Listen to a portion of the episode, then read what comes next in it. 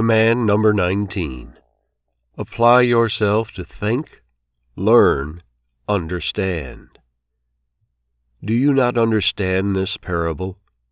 How then will you understand all the parables? Mark 4:13. Understand what I say. John 8:43. Are you so lacking in understanding? Mark 7:18.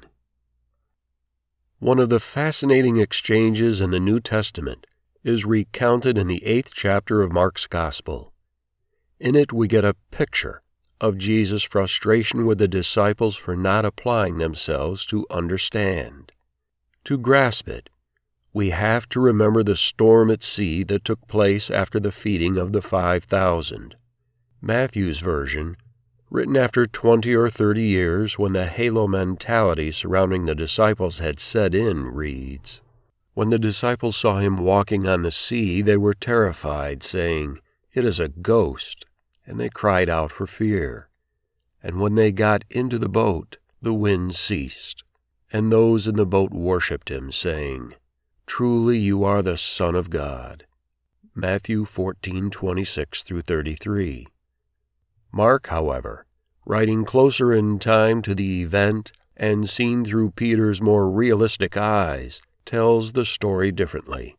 Here the disciples are terrified, confused, and clueless.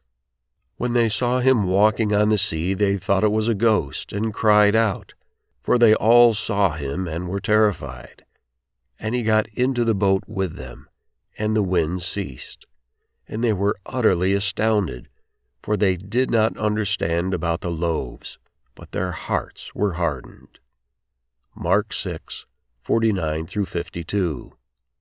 Matthew portrays a company of worshiping disciples who completely understand the divinity of Jesus. Mark tells the tale of a band of dull witted fishermen with unwilling minds and hard hearts.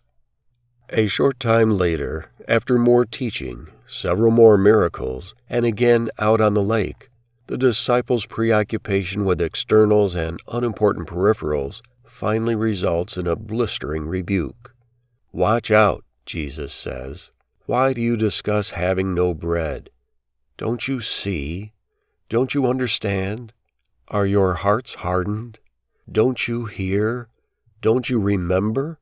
Do you not yet understand?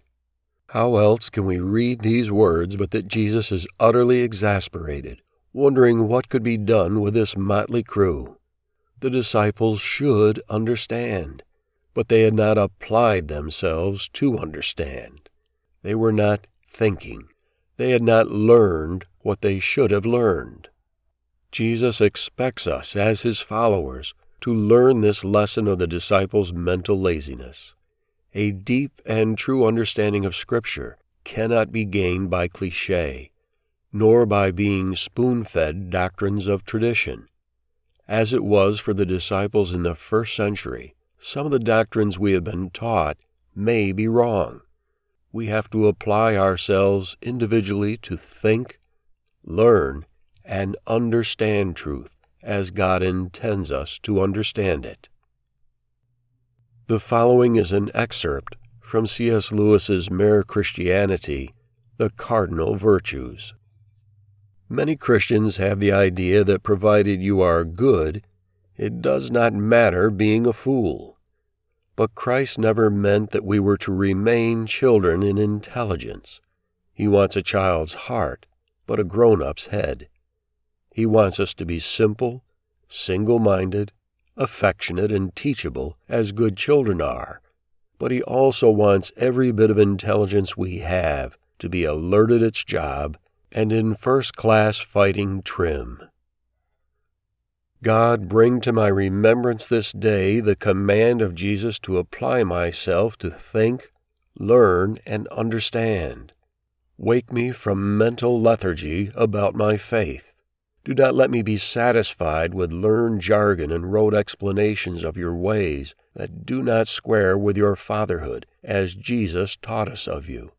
As Jesus challenged his disciples to think so that they would recognize him for who he was, stimulate my thoughts and prayers to think, learn, and understand, so that I will know you as the true Father of Jesus Christ. Thus, Heavenly Father, may I be an instrument in my small corner of the world for the ultimate salvation of mankind. Amen. From the Commands by Michael Phillips. Read by Michael Kimball.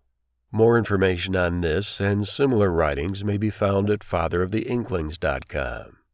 Visit Amazon to purchase the Commands and other books by Michael Phillips.